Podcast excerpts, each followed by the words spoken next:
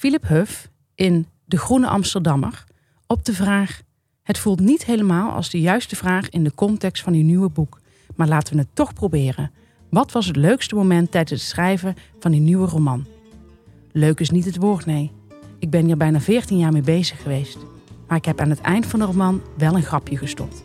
Ik hoop dat mensen moeten lachen en zich tegelijkertijd afvragen: is het wel de bedoeling dat ik hierom lach? Dat is het geheim van de schrijver. Inspirerend. Deze week in de shitshow Hebben we het over Poetin, boerzoekvrouw en ons Yvonne. wordt Stef beïnvloed door een oudere man. Vindt Janneke dat een bepaald type mens een slecht voorbeeld geeft aan hun kinderen? Wil Stef kruinkussers kop schoppen? Ergert Janneke zich aan mensen die zich ergeren aan reclames in podcasts? En sluiten we af met warme boodschappen. Een goede podcast is als therapie. Je kunt er al je shit kwijt. Wij, Stephanie Hogenberg en Janneke van der Horst, bespreken de heetste shit van de week en onze eigen shit. Zodat we samen met jullie weer een kilo lichter zijn. Welkom, dit is aflevering 27. Ongelooflijk Jan, ik had het niet durven dromen. Ehm, we zijn er nog. Ja, we zijn er nog. En ehm, in ieder geval vandaag. Ja, we weten niet of 28 er nog in zit. Maar we zijn al heel erg content dat we de 27 hebben aangetikt. Ja, precies. Het is toch ook een bijzonder, eh, bijzonder getal weer. Ja, Ehm, we beginnen zoals altijd. Dat laten we gewoon maar doorgaan. We doen gewoon alsof er niks aan de hand is. ja. eh, met de huishoudelijke mededelingen. En mijn eerste mededeling is eventjes wat persoonlijks. Ik hoop dat je dat oké vindt. Is dat ik even wil bedanken voor alle slaaptips die ik heb gekregen. Naar aanleiding van de podcast van vorige week. Oké. Eh, heel veel, heel veel tips. Ik zal even snel opnoemen wat ik allemaal heb eh, voor, voor mensen die ook slecht slapen. Dan weten jullie het ook. CDB-olie. Ja. Eh, een e-reader aanschaffen, zodat je lekker kan lezen in bed zonder dat iemand anders er last van heeft. Er werd me een slaapmeditatie opgestuurd. Iemand raadde me een boek aan over slaap. Een Vlaamse podcast die ik moest luisteren, die blijkbaar slaapverwekkend was. Een tip van AirPods, die je mij ook al had gegeven. Ja. Als je dan een, een podcast in bed luistert, doe één AirPodje in. Ja. En die andere, die valt dan uit als je in slaap valt. Maar dat schijnt geen probleem te zijn. Die vind je dan gewoon weer terug. Zo Ja, zei zowel jij als die andere tipgever. Niet die andere.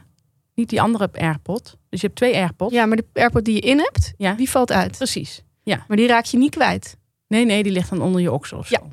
Eh, magnesium slikken voor het slapen gaan, dat deed ik al. Eh, een droomsap drinken, een soort kruidenbrouwseltje. Eh, en iemand had nog een tip hoe ik meditatief kon masturberen. Oké, maar dat heb ik jou ook al vaker gezegd. Dat klopt, maar nu, nu ik het inderdaad van twee kanten hoor, denk ik wel dat ik dat moet gaan doen. Oké. Ja, heel veel dank. Ik heb het ontzettend druk eigenlijk hiermee. Ik ga het allemaal doen. Helemaal super. En Jan, eh, ik had jou gevraagd om, omdat ik denk dat het gewoon heel goed is voor jou om buiten je comfortzone te gaan. En daarom heb ik jou aangeraden om iemand op Instagram te gaan volgen die jij normaal gesproken ja, niet zou treffen in je eigen kring. Mhm. Eh, ik denk ook dat het goed is voor je brokkelbrein. Want je hebt ook een brokkelbrein. Mhm. Iedereen, dus je hoeft je niet aangevallen te voelen. Oké.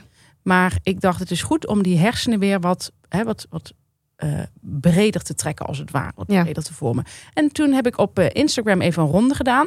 Onder onze kijkertjes van wie zouden jullie graag willen dat Janneke volgt. Nou, we kregen allemaal reacties van Baudet tot aan Live of Yvonne. Maar daar zijn we allemaal al geweest. Ehm, dus wie hebben wij gekozen? Yuki Kempees. Ja, Die zat er ook bij. en die kende ik niet. Ehm, wel eens van gehoord, maar ik wist niet zo goed wat hij was. Wie is Yuki en wat doet hij? Nou, ik heb me nog niet heel goed in kunnen verdiepen, omdat ik me dus voornamelijk heel veel met dat slapen bezig ben geweest. Ja. Nou, ik heb gezocht op Yuki, Compe, eh, op Yuki maar toen vond ik niks.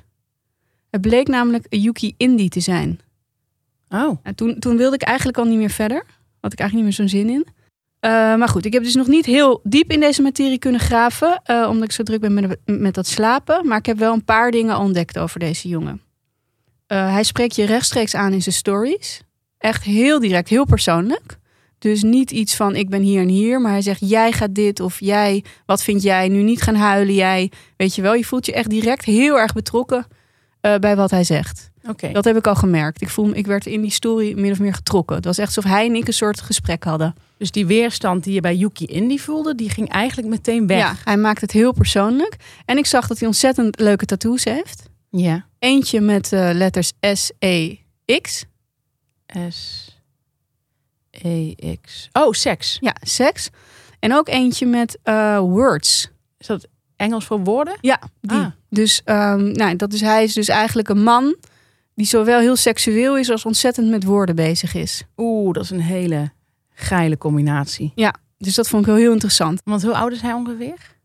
Ik gok dat hij 35 is, Zou kunnen. maar ik heb dat nog niet uitgezocht. Maar dat ga ik allemaal uitzoeken. En, want we gaan hem dus vanaf nu iedere week volgen, toch? Ja, ik ga iedere week even vertellen van wat, wat heeft Yuki gedaan?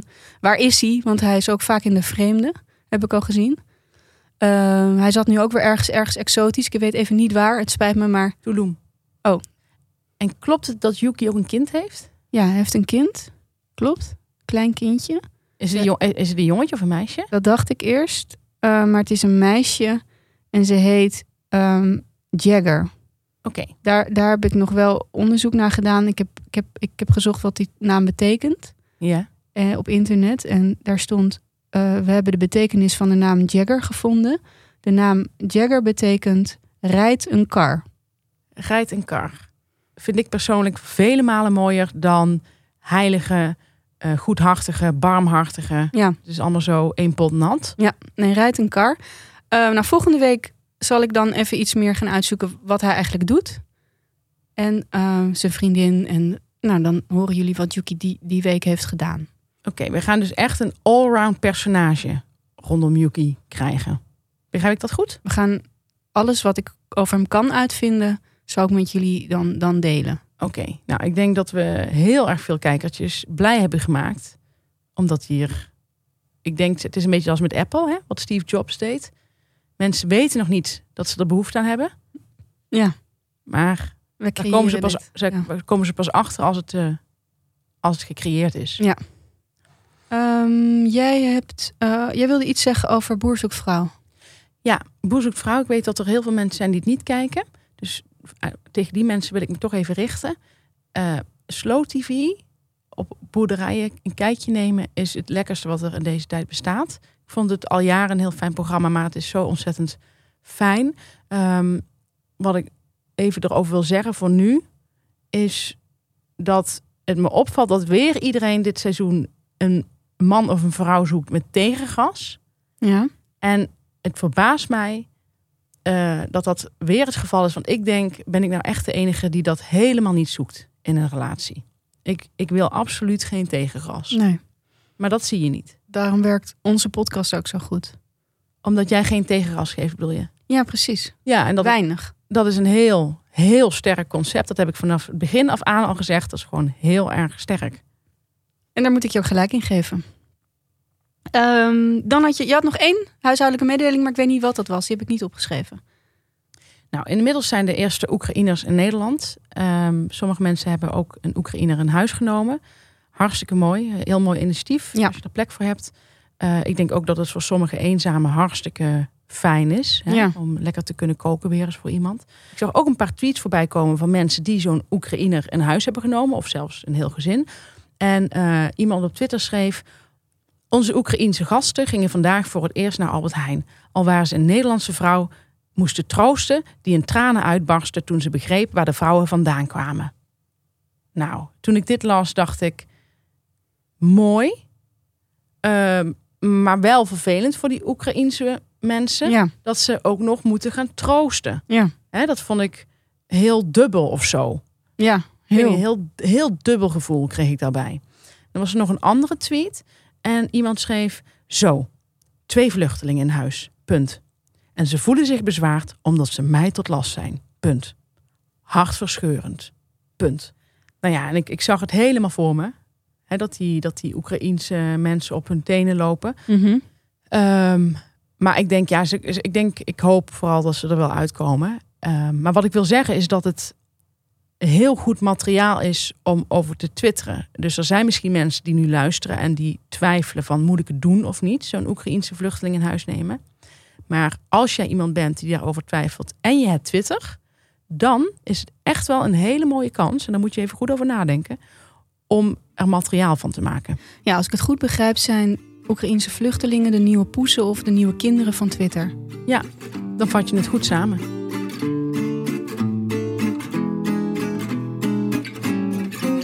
En dan hadden we nog iets. Onze Yvonne.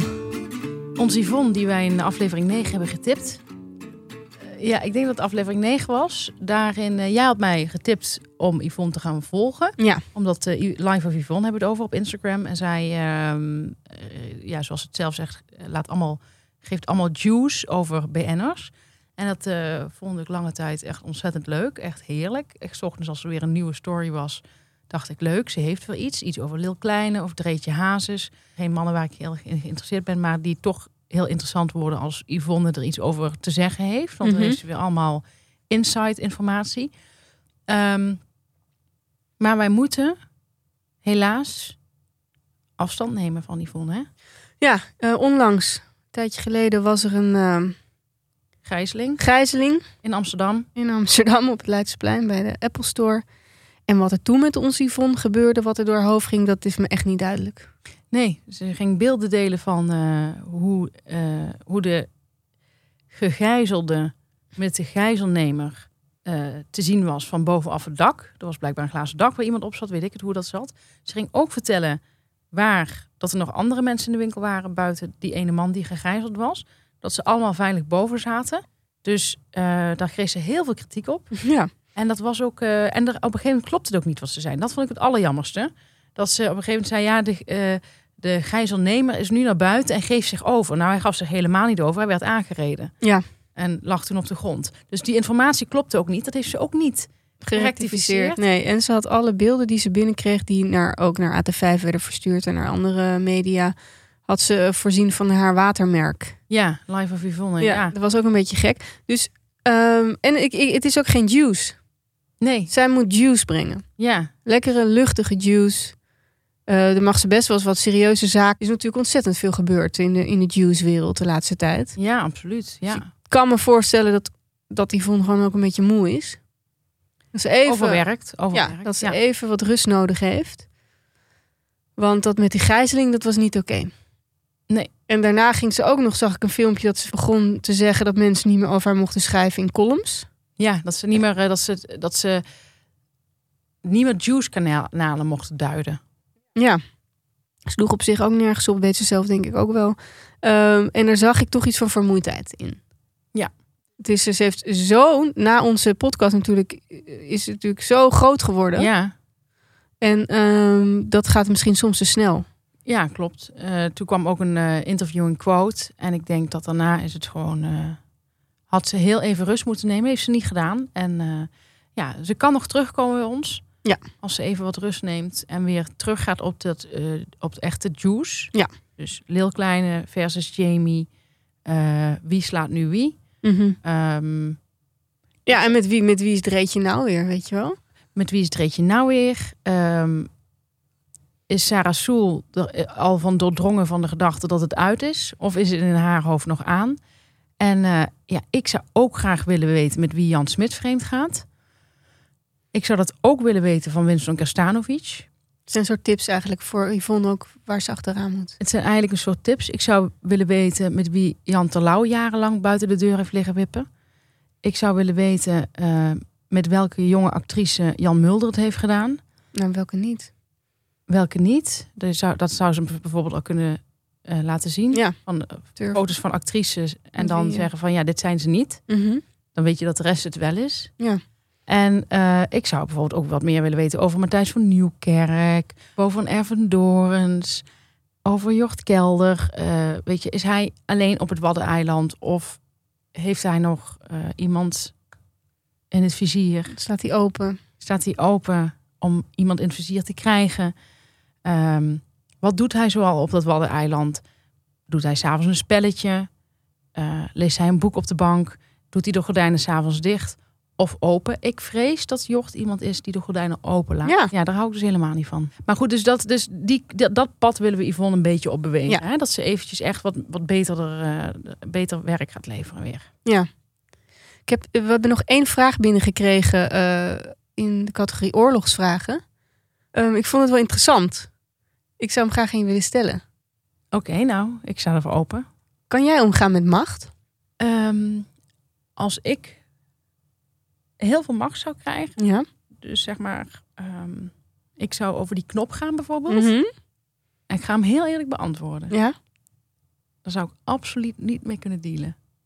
Ik zou sowieso continu dreigen met die knop. En ik zou ook mijn werk als schrijver per direct neerleggen, omdat mijn schrijverswerk toch voornamelijk voortkomt uit vaak lustige gevoelens. Mhm. Dus dat zou ik al niet meer doen. Dus dat creatieve gaat dan helemaal weg. En dan zou ik me echt gaan focussen op de strategie. Ja. En dan eh, zou ik, ja, zou ik nadat ik de Oeigoeren had bevrijd, zou ik wel met die knop eh, gaan spelen. ja, maar een beetje van, als je niet doet wat ik wil, ik heb die knop. Ja, maar echt, ook echt niet bang zijn om het te gebruiken. Nee, Gewoon echt niet bang. nee. Dus eh, kan Dus- ik ermee omgaan? Eh, in alle eerlijkheid, ik denk van niet. Jij? Ja, het is maar hoe je het bekijkt, hè? Dat ook. Ja. Nee, ik, het is grappig, want jij haalt me echt de, de woorden uit de mond bijna. Je hebt ik denk zo. dat, dat als ik zo'n knop had, dat, dat, dat, daar ben je misschien nog een jaartje dat je doet alsof die knop er niet is. Op een gegeven ogenblik weet je gewoon. Oeh, dat vind ik wel een hele lange tijdspanne hoor. Ja? Ja, ja. Maar op een gegeven ogenblik weet je natuurlijk van ja, Je wilt ook uitproberen van wat gebeurt er, weet ja hoe reageren mensen. En hoe reageren mensen? Ja. Ja. Dus ehm, ja, ik, ik denk niet dat die knop in mijn goede, goede handen zou zijn. Nee, dat denk ik niet.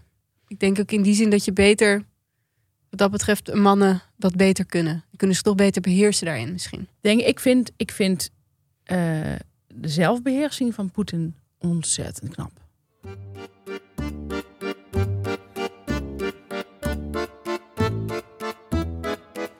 Oké, ehm, had je shit? Eh, het was als volgt. Ehm, ik kom niet heel mooi uit dit verhaal, dus daar vind ik het wel eh, lastig om te vertellen, omdat ik wel het idee heb dat er heel veel kijkertjes eh, tegen mij opkijken. Ja, Nou goed, in ieder geval, ehm, het ging zo. De terrassen zijn weer open, de zon schijnt. In Nederland gaat dat vrij rap. Hè? Mensen gaan zo, zo meteen op die terrassen zitten als de zon schijnt. Ja. Ik zat ook op zo'n terras. Mhm. En eh, ik zat daar met een 57-jarige kantoorgenoot. En wij waren gewoon lekker. mag ik je vragen, eh, doet deze leeftijd ter zake? Dat is een goede vraag. Ik, ik denk zelf van wel, omdat Voor het beeld. Jonge vrouw met een oudere man. Max, Max eh, verhouding. Nee, Ja. nee, dat is onzin. Maar ik bedoel, nee, het is toch voor het verhaal, voor, de, voor hetgeen wat er gebeurde, denk ik dat het komt door zijn leeftijd. Oké. Ehm, denk ik. Maar dat weet ik niet zeker. Dat zijn de kijkertjes.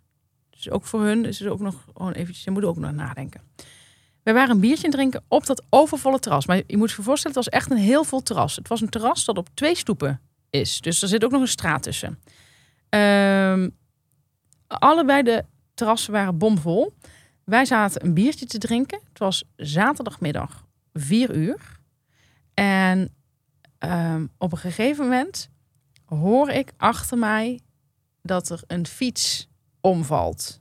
Maar, zeg maar, echt een, een hard geluid.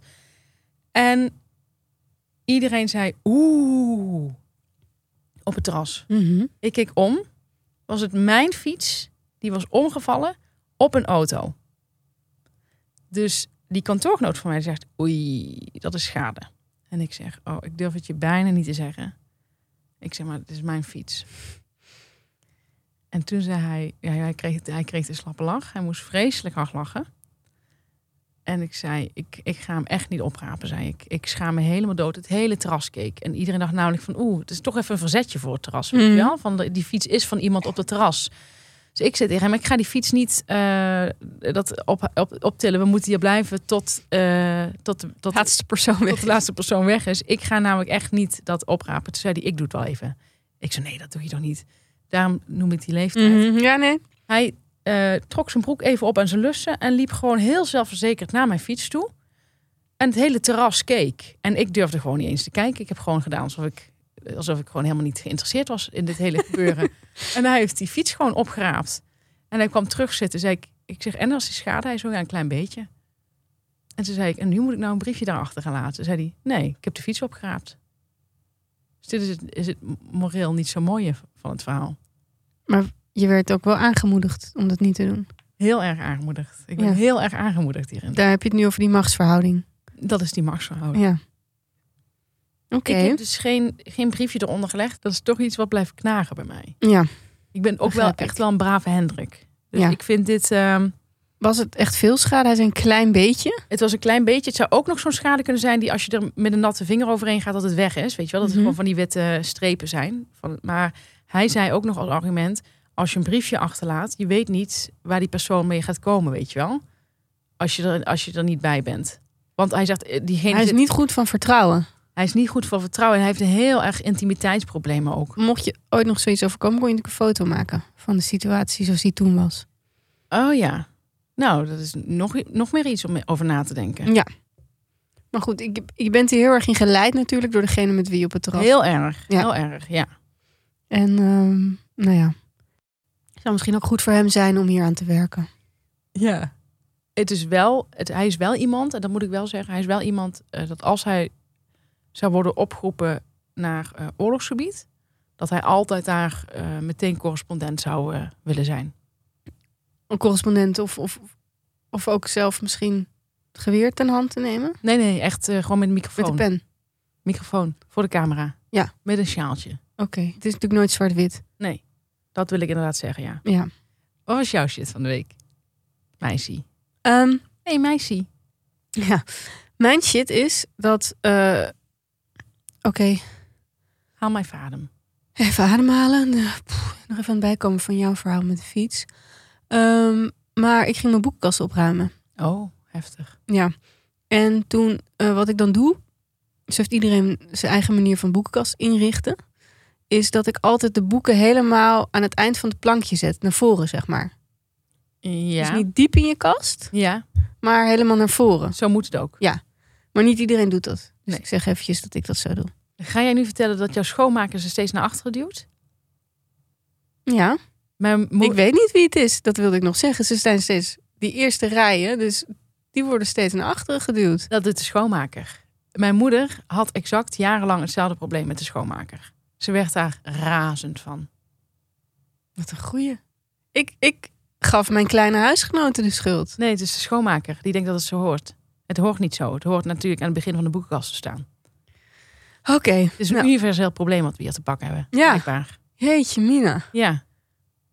Maar ik zie de schrik in je ogen. Ja, ja, ik ben eventjes van, even van mijn apropos. Want je, wist, je had niet aan de schoonmaker gedacht. Helemaal niet. Als ik iets kwijt ben, is het altijd mijn schoonmaker. Eh, als ik iets kwijt ben of iets is, staat op een plek. In eerste, in eerste instantie geeft mijn vriend de schuld.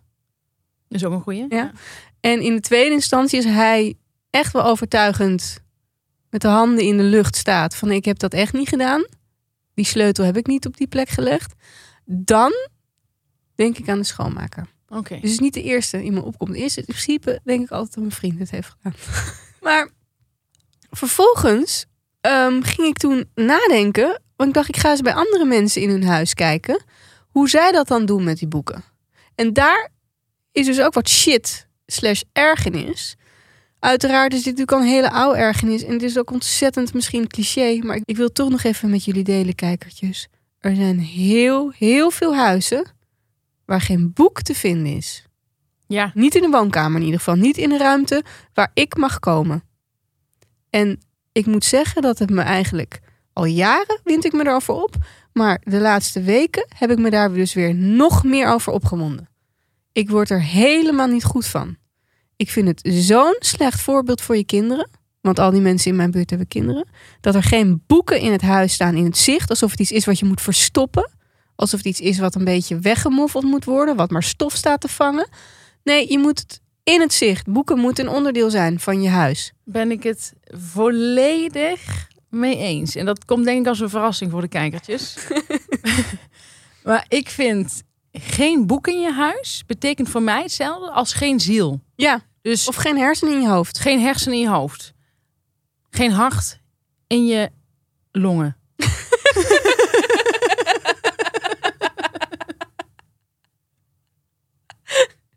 Ehm, ik krijg wel eens mensen op bezoek en die zeggen dan: Jeetje, wat heb jij veel boeken. Maar echt op een manier alsof het, alsof het, alsof het iets is. alsof het rommel is. Ja. Alsof ik maar gewoon een of andere hoorder ben die van alles zit te verzamelen in mijn rolletje. Terwijl ik denk, ik heb een bibliotheek. Ik ben daar ongelooflijk gelukkig mee. En ik, ik, ik, ik zweer je, ik word daar iedere dag door geïnspireerd. Ja. En als een vriendin bij mij op bezoek komt, die ook heel erg van lezen houdt, die gaat altijd lekker op de bank zitten, terwijl ik een beetje in de keuken sta te koken. En dan gaat zij lekker iets van die boekenplank pakken om gewoon ergens in te beginnen. En, dan, en dat, zo doe ik het ook. Ik, he- ik vind het gewoon heel erg Ja. fijn dat ik af en toe een boek waar ik nog nooit naar heb omgekeken, erbij kan pakken, omdat ik voel dat ik daar op dat moment zin in heb. En dan lees ik daar een paar pagina's van. Een enkele keer lees ik het uit, maar soms leg ik het ook wel eens terug, omdat ik denk het is niet voor nu. En ik vind dat gewoon super fijn. En ik vind het echt heel erg veel zeggen als je dit niet hebt. En dan komen we bij die mensen die we vorige week hebben beschreven in de eh, ergernis van de week. Die mensen hebben één, vaak geen boeken in huis. En twee, als ze al boeken in huis hebben, dan zijn het zes non-fictieboeken Ja. die ze naast de televisie Of ze hebben zetten het allemaal op een, eh, op een kantoor, op een werkkamer. Ook zo erg. Alsof je daar ooit gaat lekker zitten lezen. Want dat is je werkkamer. Ja, In de zin van, de meeste mensen doen niet iets met schrijven. Dus een ander soort werk. Dus die hebben helemaal niet dan de zin om er een boek bij te pakken. En wat me ook opvalt, het is natuurlijk in bijna alle modebladen zie je ook bijna geen boeken meer. Of je ziet drie boeken van dezelfde kleur. Hele lege plank en een Ja. leeg vaasje. Ja. Dat dan nog wel. En verder zie je geen boeken meer. En ik moet wel zeggen, en dat is even een compliment aan mijn vriendinnen van de middelbare school. Want ik heb een vriendinnengroep. Het klinkt altijd zo suf, maar het is niet suf in dit geval. Die hebben allemaal boeken in hun huis. ja, zo hoort het ook. Ja, maar dat vind ik dan echt nog. Dan denk ik, ja, hoe komt dat dan? Hoe komt het dat zij dat wel hebben? Ja. ja, het heeft toch met opvoeding te maken. Ik kan me ook voorstellen dat heel veel mensen die eh, muziek maken, dit hebben met muziek. Ik heb geen instrumenten, ik bespeel geen muziek. Ik kan me ook voorstellen dat voor hen dat ook een leeg huis is. Dus een huis zonder, eh, zonder gitaar en een piano en een cello en weet ik veel wat. Kan ik me ook iets bij voorstellen. Ehm kan me ook voorstellen dat ik heb namelijk geen platen of cd's meer staan. Gewoonweg omdat er geen plek meer voor is. Zou ik ook heel graag weer willen hebben. Heb ik niet. Dus ik kan me ook wel voorstellen dat van die kant mensen zijn. Nou ja, ik zou dat weer meer willen zien. Maar ik zou zeggen, allemaal. We moeten het allemaal doen. We moeten alles wat we mooi en goed vinden om ons heen verzamelen. En voor iedereen om te zien. Helemaal eens. Maar goed, het is ook fijn om een huis binnen te komen waar je boeken ziet. A, is het ook al als je ergens vreemd bent en iemand is even iets anders aan het doen, weet ik nooit zo goed wat ik moet doen. Nou, dan loop je als eerste naar de boekenkast. Ja, dat vind ik ook fijn. Of naar de foto. Ik hou ook wel van bij mensen even hun foto's allemaal bekijken die er hangen. Uit nieuwsgierigheid. Ja, ook wel. Maar ik vind boeken nog leuker. Ik vind het altijd heel erg leuk om eh, in een boekenkast een beetje de, de, de titels te lezen. Ja. En waar ik me ook nog aan erger, wil ik ook nog even zeggen. Waar ik me dus echt heel erg aan erger, zijn mensen die alleen maar non-fictieboeken lezen. Daar erg ik me ook echt gruwelijk aan. Er, er zijn mensen die dan de Homo sapiens hebben. Dat hebben ze dan in de, in de, in de bestsellerlijsten gezien. Die kopen ze dan. En dan pakken ze nog Rutger Bregman. En Nou ja. hebben ze ook nog ehm, eh, Het Hoge Nest van Roxane van Iperen. En het kunnen best goede boeken zijn. Tenminste, die van Roxane vind ik, vind ik een goed boek. Maar ik vind het gewoon zo armoedig als je alleen maar dat soort boeken op je plankje hebt staan. Ja, vind ik gewoon een beetje armoedig. De ergste, Zeker in deze tijden. Ja. Ja. wat hadden we nou over vorige week? Over ehm, in, een parallele, in een parallele wereld verdwijnen. Daar leent fictie zich ook wel heel erg voor. Ja, zeker. Maar goed, eh, jouw schoonmaker. Denk je dat ze ook boeken steelt van jou? Nee, want ehm, ze, haar Engels is niet zo goed. En ik heb geen Franstalige boeken staan. Oké, nou dan zit je goed. Dat is ook fijn. Alhoewel ik best wel sympathie zou kunnen hebben voor een schoonmaker die boeken steelt. Ik ook. Oké, wat is de app van de week? Zal ik er even bijpakken? De app van de week is van een 46-jarige gescheiden papa. Hij luistert naar de naam Jozef. En hij had een appje, hij had een date gehad. En zij stuurde, ik vond het gezellig. Ik weet nog niet of ik het voor me zie op liefdesvlak. Maar ik wil wel graag nog een keer met je kletsen. Nou, hij vraagt zich af van moet hij daarop ingaan dan nog. Als hij het niet meer op liefdesvlak ziet zitten.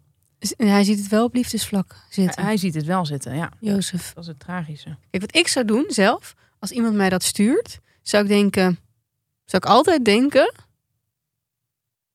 ik ga er nog een keer naartoe. Want wat niet is, kan nog komen. Ja. Ik zorg wel dat je verliefd op me wordt. Dat zou ik ook doen.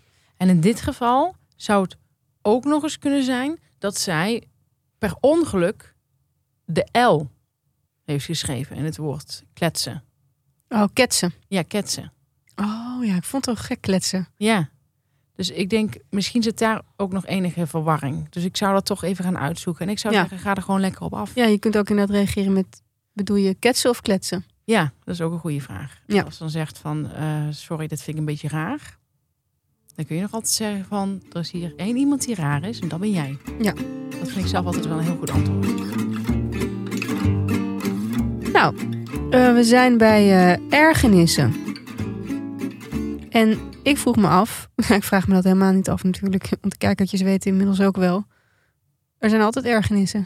Het zijn altijd ergernissen. Ja. Wat is jouw ergernis? Ehm, wil je een taalergernis of wil je een, ehm, een ergernis over een handeling die mensen doen? Handeling. De handeling, goed gekozen. Good choice. Ehm, nou, waar ik me echt wild aan erger, is aan mensen die iemand een kus op het voorhoofd geven, of nog erger, op het haar.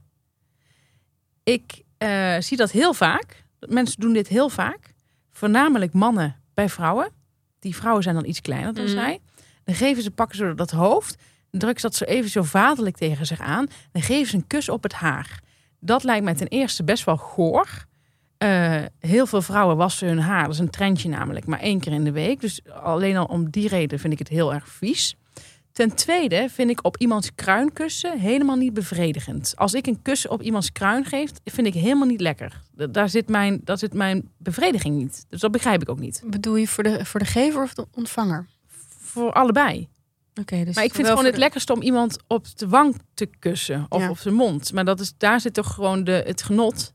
Ja, Dat je op iets zachts kust. Dus op wat, wat heeft nou voor een zin om op, iemand sche- om- om op iemands, iemands schedel te gaan kussen? dan heb ik twee dingen. Ten Ja. eerste verbaast het mij dat jij genot haalt uit het kussen van mensen. Dat wist ik niet. Nee, maar ik heb het eigenlijk over, eh, ik heb het eigenlijk over liefdesrelatie. Oh, liefdesrelatie. Ja. Oh, ik zag echt voor me gewoon bekenden bij elkaar. Nee, liefde. nee. In een liefdesrelatie. Ja. Wanneer doen ze dat dan? Nou, dat, dat, als troost doen mannen het wel eens een kus op, op het hoofd. Maar het vrouwen doen het ook in films bij kinderen. Dan gaan ze hun kinderen eh, gedag zeggen voor ze slapen gaan. Die kinderen slapen dan altijd, altijd, altijd in films. En, in films, dus net als die kotscène waar ik me zo'n erger, dat ze over die wc-bril gaan hangen. Helemaal bijna die wc-bril gaan, gaan kussen en gaan tongen en gaan schoonlekken en kotsen. Dat heb je bij, bij die eh bedscène ook met kinderen. Dus altijd een moeder die gaat kijken of de kinderen nog lekker liggen te slapen. Ze is vaak ergens ongerust over. Ze slapen altijd op hun rug. Ze slapen altijd op hun rug, die kinderen. En dan gaan ze, eh, die gezichten zijn supergoed te zien. Die slapen helemaal naar het ganglicht toe. En dan gaat zo'n moeder die haren aaien. Terwijl je al denkt, ja, daar wordt een kind toch wakker van. En dan gaat ze een kus op het voorhoofd geven. Oh, maar dat doe ik ook wel eens. nou, ja. dat begrijp ik niet. Het ruikt daar gewoon heel lekker. Op het voorhoofd? Het is een van de lekkerste plekken. Kruin, ja. Met de kruin. de kruin, ja. Ja, maar dan moet je een keuze maken. Voorhoofd of kruin? Allebei. Gewoon lekker. Het maakt mij niet uit. Het is een heel fijne plek hoor, om te zoenen. Ja, daar kan ik me dus echt niks bij voorstellen. Ja, dat is echt zo. Want ik hou bijvoorbeeld wel heel erg van baby's. Eh, maar ik ga baby's echt niet op een kruintje kussen. Want dat vind ik helemaal geen fijne plek. Ik vind het lekker om die wangetjes te kussen. Ja, maar dat, dat is... Jij houdt van wangetjes. Daar hou ik ook van. Maar ik vind ook echt het voorhoofd zo hier. Zo op, het, op, op, de, op de haargrens. Dat is een hele fijne plek. Het ruikt daar ook heel fijn. Ik vind het heel dierlijk. Wat ik nu hoor. Ja, maar zijn we geen dieren? maar oké, en in een liefdesrelatie? Ja, dus terug naar die liefdesrelatie. Ja. Dus mannen doen het vaker bij hun Ja, vrouw. Daar, dat was dus voor mij... Ik wilde een theorie komen waarom ik dacht dat mannen dat deden. Totdat ik hoorde dat het een Nou, we liefdesrelatie hebben het net was. gehoord. Waarschijnlijk vinden ze dat dus heel lekker ruiken. Ja. Ja, ik, ik kan Ik hoor niet- dat vaak van mannen ook. Dat ze dit lekker vinden ruiken. Nou ja, ik, ik weet echt niet. Ik, ik groei in mijn ergernis. ik begrijp je echt helemaal niks van. Een vriendin zei ook, ook vind het juist fijn als hij me op mijn hoofd kust. Nou, op mijn echt- haar heb ik niks aan inderdaad. Nee, dat bedoel ik. Ik ben er nooit op mijn haar gekust, denk ik. Dat bedoel ik. Wel hier. Ja, jij, jij, jij wijst nu naar jouw, jouw haargrens van je voorhoofd. En Ja. dat overgaat in je haargrens. Daar wijs je de hele tijd op. Vind ik een nog gekkere plek. Nog gekker dan op het haar. Je moet kiezen. Of het voorhoofd of de kruin. En ik vind allebei echt heel raar. En jij wij- wijst op die grens. Ja, dat is een goede plek. Maar dan net dat je lippen geen haar raken. Ja. Kom even hier. Wat was jouw ergernis? Mijn ergernis is even het volgende. Het is, het is, het houdt een beetje het midden tussen een eh, huishoudelijke mededeling en een ergernis. Ik zie dus de laatste tijd eh, kritiek verschijnen op podcasts, andere podcasts dan, dan die van ons, dat daar reclame in voorkomt, dat mensen dat irritant vinden. Eh, dat mensen te veel vragen of ze willen delen en dit en dit en zus en zo. En toen dacht ik, ik ga eens even uitleggen aan mensen die niet in de podcast business zitten, zoals wij, bijvoorbeeld, eh, waarom dit gebeurt. Nou, als je een podcast maakt en je bent bijvoorbeeld, zeker als je zoals wij, eh, toen we maakten nog geen BN'ers waren, ehm, je verdient niks met een podcast. Nee. Helemaal niks. Het kost best wel veel tijd. Dus als jij op een gegeven ogenblik merkt dat mensen naar je podcast gaan luisteren, dat doen wij dus ook, dan vragen we van deel het alsjeblieft, deel het alsjeblieft. Want pas als het echt groot wordt, heb je het echt over best wel grote getal, getallen, dan pas ga je eraan verdienen. En dan wordt het iets relaxter voor ons om dit niet dus in de avonduren te doen. En eh, dat je iets meer ruimte hebt om dit te doen. En daarvoor vragen we dat natuurlijk. Mocht een adverteerder zich bij ons aanmelden, dan zeggen wij natuurlijk ja. Het is de enige manier hoe je als podcaster eigenlijk betaald kan krijgen, behalve als je bij de omroep een podcast maakt. Dat je ze eigenlijk zegt van ja, ik erger me eraan dat jullie een adverteerder hebben. Jullie moeten het eigenlijk voor niks doen.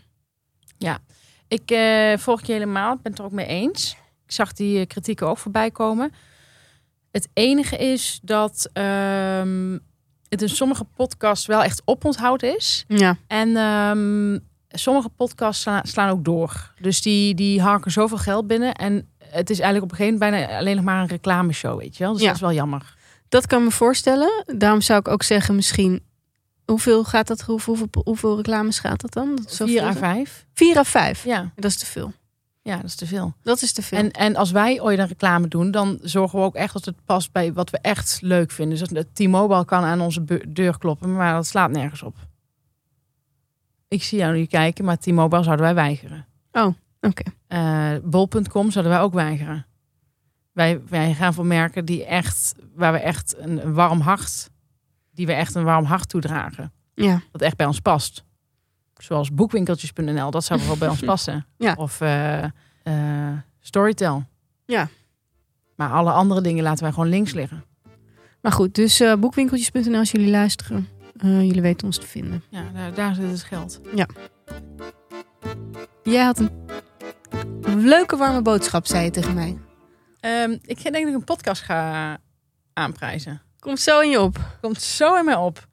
Ik ga een podcast aanprijzen van ons eigen mediabedrijf. Van het bedrijf waar wij ook podcast doen. Oké.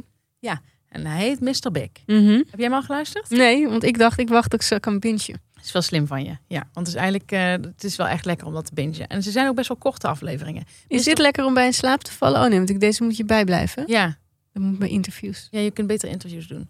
Ehm, ik zet Mr. Big had ik wel aangezet tijdens het slapen. Want wat, wat ik leuk vind in Mr. Big. Mr. Big is een eh, spannende podcast. En het gaat over iemand die is over een Wim.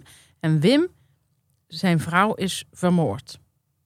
In de achtertuin. Ja, ik heb een trailer gehoord. Ja, bij Wim in de achtertuin. En de vraag is, heeft Wim het gedaan of niet? En er zijn undercover agenten. En daar gaat de eerste aflevering over. Die hebben hem een verklaring laten afleggen. Een beetje à la de in de trant van eh Joran van der Sloot en Peter R. Vries. Eh, en de vraag is of dat allemaal wel ethisch is en of dat mag, et cetera. Ehm, nou goed, daar gaat de podcast over. En ze gaan dus nu in die podcast kijken of ehm, ja, hoe dat verhaal is van Wim en waarom ze hem verdenken en waarom hij zegt dat hij het niet heeft gedaan, et cetera. En ze hebben daar een heel lekker muziekje onder gezet, of zo'n heel akelig muziekje. En bij mij werkt dat enorm als ik dat s'avonds luister. Er is dus blijkbaar voor mij helemaal niet veel nodig om mij echt de rillingen te bezorgen. Dus als ik dit s'avonds in bed luister, dan ben ik zo ongelooflijk eh, bang. Dat, maar een lekkere bangheid. Eh, en ik, ik, kan me, ik geloof niet dat dat het effect zou hebben als ik dat op de fiets zou luisteren of zo, dit verhaal. Maar ik heb het ook heel erg gehad eh, met de brand in het landhuis. Dat heb ik toen gebinged. Dat was mijn eerste verhalende podcast. Toen, eh, ik, ik, ik, ik, wist niet of ik Dan dat... spreek je over... Dan spreek ik, heb, ik, heb ik het echt over twee jaar geleden. Mhm. Ehm, en toen ben ik die gaan luisteren. En de brand in het landhuis is ook zo... Ja, ik vond het zo'n ontzettend spannende podcast. En die heb ik dus achter elkaar geluisterd. Ehm, en ik, ik, ik, ik, ik durfde gewoon bijna niet te slapen als ik dat luisterde. Maar ik weet dat heel veel mensen dit ook niet hebben, dit effect. Maar als ik, zodra ik dus blijkbaar dat in het, in het donker doe... Nou, ik vind het heerlijk. Ja. Heerlijk. En slaap je daarna wel? Dat is- Daarna slaap ik wel, ja. Oké, Ja. dat is fijn. Ik kan me voorstellen dat ik dan echt heel erg... eh, Toen je het vertelde, kreeg ik al bijna rillingen. Dan ben ik echt... Ja? Ja, ik zag het helemaal voor me. Jij, ik ken natuurlijk je slaapkamer. ja. Natuurlijk. Als een van, als, jij kent geen slaapkamer als geen ander. En dan zie ik helemaal voor me hoe je daar ligt. Ja, wat grappig. Ja, ik vond het even... Ja, ik vond het heel beeldend. Ik vind het zo, wat ik er zo lekker aan vind, is dat het me zo aan vroeger doet denken. Toen ik eh 15, 16 was, had ik van die boekjes. Van Zoeklicht was dat volgens mij. Ken je dat nog? Nee, Dat waren thrillers. ik niet. En ik las toen heel veel thrillers. En ook van eh, de Babysitter 1, de Babysitter 2. Ja, maar dat waren toch geen thrillers? Dat waren zeker Babysitter? thrillers. Oh, dat was iets anders. Ik, oh, ik had de Babysittersclub. Wat ik... Oh, nee, nee. Dit waren echt thrillers. Maar er was ook van een bepaald, ehm, hoe zeg je dat? Zo'n... eh, Een reeks. Ja, een reeks. En die las ik allemaal. En ik, ik durfde me, en dat heb ik dus nog steeds, ik durfde me gewoon bijna niet meer om te draaien in bed. Zo eng vond ik dat. Er was bijvoorbeeld een meisje, dat, dat lag dan in het ziekenhuis.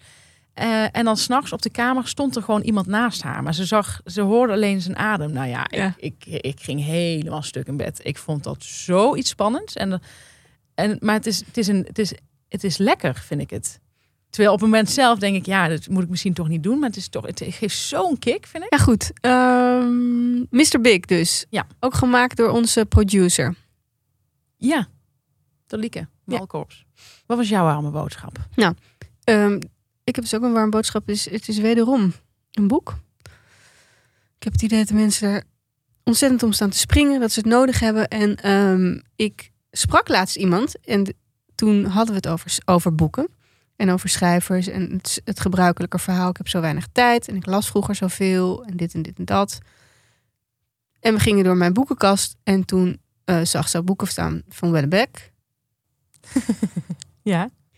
En toen zei ze van, oeh, ja, dat het, ja, ze zei niet het wordt ingewikkeld, maar ze zei altijd van, ik zie altijd een beetje tegenop om hem te gaan lezen. Want ze had een keer in een, in een boekwinkel, volgens mij, in een, eh, in de mogelijkheid van een eiland gebladerd. En dacht ze van, oh, dit is wel echt heftige shit, zeg maar.